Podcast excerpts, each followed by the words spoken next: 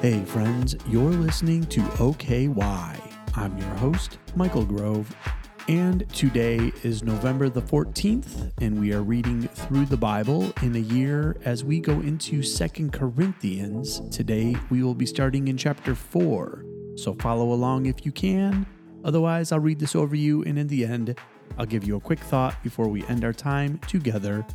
So here we go, Second Corinthians chapter 4. Therefore, since through God's mercy we have this ministry, we do not lose heart. Rather, we have renounced secret and shameful ways. We do not use deception, nor do we distort the word of God. On the contrary, by setting forth the truth plainly, we commend ourselves to everyone's conscience in the sight of God. And even if our gospel is veiled, it is veiled to those who are perishing the God of this age has blinded the minds of unbelievers so that they cannot see the light of the gospel that displays the glory of Christ, who is the image of God. For what we preach is not ourselves, but Jesus Christ as Lord, and ourselves as servants for Jesus' sake. For God, who said, Let light shine out of darkness, made his light shine in our hearts to give us the light of the knowledge of God's glory displayed in the face of Christ. But we have this treasure in jars of clay to show that this all surpassing power is from God and not from us. We are hard pressed on every side, but not crushed, perplexed, but not in despair, persecuted, but not abandoned, struck down, but not destroyed we always carry around in our body the death of Jesus, so that the life of Jesus may also be revealed in our body. For we who are alive are always being given over to death for Jesus' sake, so that his life may also be revealed in our mortal body. So then, death is at work in us, but life is at work in you. It is written, I believed, therefore I have spoken. Since we have that same spirit of faith, we also believe and therefore speak, because we know that the one who raised the Lord Jesus from the dead will also raise us with Jesus and present us with you to himself. All this is for your benefit, so that the grace that is reaching more and more people may cause thanksgiving to overflow to the glory of God. Therefore, we do not lose heart Though outwardly we are wasting away, yet inwardly we are being renewed day by day. For our light and momentary troubles are achieving for us an eternal glory that far outweighs them all. So we fix our eyes not on what is seen, but on what is unseen. Since what is seen is temporary, but what is unseen is eternal. 2 Corinthians chapter 5 for we know that if the earthly tent we live in is destroyed, we have a building from God, an eternal house in heaven, not built by human hands. Meanwhile, we groan, longing to be clothed instead with our heavenly dwelling, because when we are clothed, we will not be found naked. For while we are in this tent, we groan and are burdened because we do not wish to be unclothed, but to be clothed instead with our heavenly dwelling, so that what is mortal may be swallowed up by life. Now, the one who has fashioned us for this very purpose is God, who has given us the Spirit as a deposit, guaranteeing what is to come. Therefore, we are always confident and know that as long as we are at home in the body, we are away from the Lord. For we live by faith, not by sight. We are confident, I say, and would prefer to be away from the body and at home with the Lord. So we make it our goal to please Him, whether we are at home in the body or away from it. For we must all appear before the judgment seat of Christ, so that each of us may receive what is due us for the things done while in the body, whether good or bad. Since, then, we know what it is to fear the Lord, we try to persuade others. What we are is plain to God, and I hope it is also plain to your conscience. We are not trying to commend ourselves to you again, but are giving you an opportunity to take pride in us, so that you can answer those who take pride in what is seen rather than what is in the heart.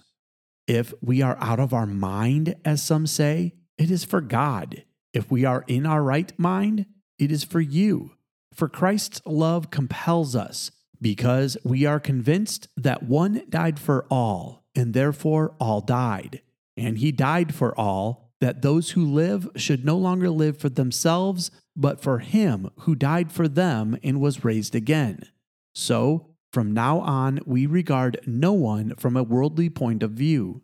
Though we once regarded Christ in this way, we do so no longer. Therefore, if anyone is in Christ, the new creation has come. The old has gone, the new is here.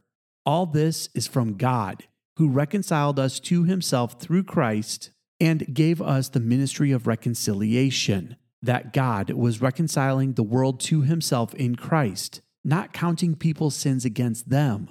And he has committed to us the message of reconciliation. We are therefore Christ's ambassadors, as though God were making his appeal through us. We implore you on Christ's behalf be reconciled to God. God made him who had no sin to be sin for us, so that in him we might become the righteousness of God. 2 Corinthians chapter 6. As God's co-workers, we urge you not to receive God's grace in vain. For he says, In the time of my favor I have heard you, and in the day of salvation I helped you. I tell you, now is the time of God's favor. Now is the day of salvation. We put no stumbling block in anyone's path, so that our ministry will not be discredited. Rather, as servants of God, we commend ourselves in every way, in great endurance, in troubles, hardships, and distresses in beatings, imprisonments, and riots, in hard work, sleepless nights, and hunger, in purity, understanding, patience, and kindness, in the Holy Spirit, and in sincere love, in truthful speech, and in the power of God, with weapons of righteousness in the right hand and in the left, through glory and dishonor, bad report and good report, genuine, yet regarded as impostors known yet regarded as unknown, dying, and yet we live on, beaten, and yet not killed, sorrowful, yet always rejoicing, poor, yet making many rich, having nothing, and yet possessing everything. We have spoken freely to you, Corinthians, and opened wide our hearts to you. We are not withholding our affection from you, but you are withholding yours from us as a fair exchange, I speak as to my children. Open wide your hearts also. Do not be yoked together with unbelievers. For what do righteousness and wickedness have in common? Or what fellowship can light have with darkness? What harmony is there between Christ and Belial? Or what does a believer have in common with an unbeliever? What agreement is there between the temple of God and idols? For we are the temple of the living God, and God has said, I will live with them and walk among them, and I will be their God, and they will be my people. Therefore, come out from them and be separate, says the Lord. Touch no unclean thing, and I will receive you. And I will be a father to you, and you will be my sons and daughters, says the Lord Almighty. This concludes the reading for today. Let me give you a quick thought before we end our time together.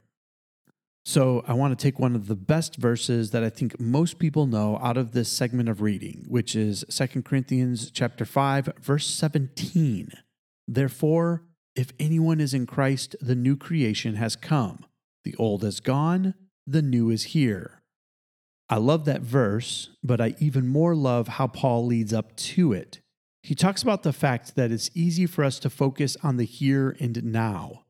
We see the things that we want, we see the things the way they are, yet we don't stop and think about what we're going to be or the way things should be.